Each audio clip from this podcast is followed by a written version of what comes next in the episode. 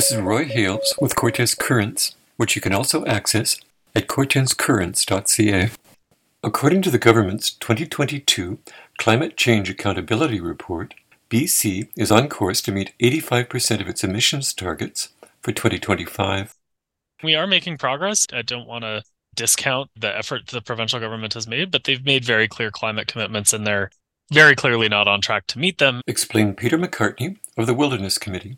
Every year, the BC government is required by law to put out climate accountability reports that show their progress towards meeting emission targets. We have consistently not been on track to meet the climate commitments that the provincial government has made. This year, we see that again. We are about 15% of the way from meeting our targets in 2025. So there's only a few short years to make up that gap. But also, even that number is a little misleading because a lot of these projections that they make are based on assumptions and not actual policies that are imminent or in place. They just sort of say that they'll be reducing so much from oil and gas or from transportation without actually knowing what the policies to do that are going to be. This year's government report states the province should be able to meet 97% of its emissions targets for 2030 a Ministry of Environment spokesperson emailed Cortes Currents, quote, The roadmap is meant to be flexible and adaptable. It allows us to recalibrate policy as more information on progress becomes available through our climate accountability reporting to ensure we meet our targets. We will explore options to strengthen existing Clean BC roadmap commitments and will look for potential actions in sectors where there are fewer targeted measures in the roadmap such as in agriculture and forest management. People in British Columbia expect to see progress on climate action and government transparency when it comes to tracking results. That's exactly what we continue to do with the Climate Change Accountability Report, providing detailed information on actions taken over the past year through Clean BC. We've seen significant progress in a number of areas. Electric vehicle uptake continued to increase and was the highest in North America. There are more than 3,000 public charging stations across BC, an increase of 50% from the previous year. We've made significant investments in public transit, with billions of dollars committed to ensure people have reliable service and making it free for all children 12 and under. More people are accessing Clean BC rebates to make heat pumps more affordable and homes and buildings more comfortable with more than 15,000 rebates provided through the Better Homes program. Methane emissions from oil and gas continue to decrease significantly, putting us on track to meet our 2025 target of 45% reduction. They rely on some pretty creative accounting in terms of Fortis and its purchases of renewable natural gas from outside of British Columbia that makes up about 5% of their targets.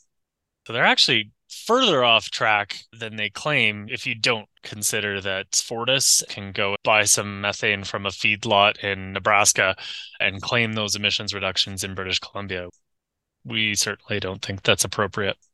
One of the things that they do in these reports is they say, okay, well, if we model that we are successful in reducing methane emissions by 45% by 2025, for example, but the policies aren't necessarily in place to do these things. They do have methane regulations brought in, but they want to do a lot more. And those consultations with industry to design these policies are still under development. So it's hard to tell just how far off they could be. At the same time, there's still four more liquefied natural gas proposals for British Columbia that they haven't factored into these targets at all. Do you want to talk a little bit about those four projects? So there's two projects that are already permitted, Woodfibre LNG and LNG Canada in Squamish and Kitimat. The first half of LNG Canada and Woodfibre are used in these emissions models that they're using for this report. But Shell and its partners are currently deciding whether or not to finish. LNG Canada Phase 2 would create greenhouse gas emissions. There's also Tilbury LNG on the Fraser River in Delta which is an existing storage facility from Fortis, BC, and they want to expand it to this major export and refueling hub. Uh, that requires another 2,000 fracking wells in Northeast BC over the course of 30 years. And those wells will all be creating climate pollution. The other two are actually First Nations led proposals, although not every nation whose rights would be affected has given their consent to them.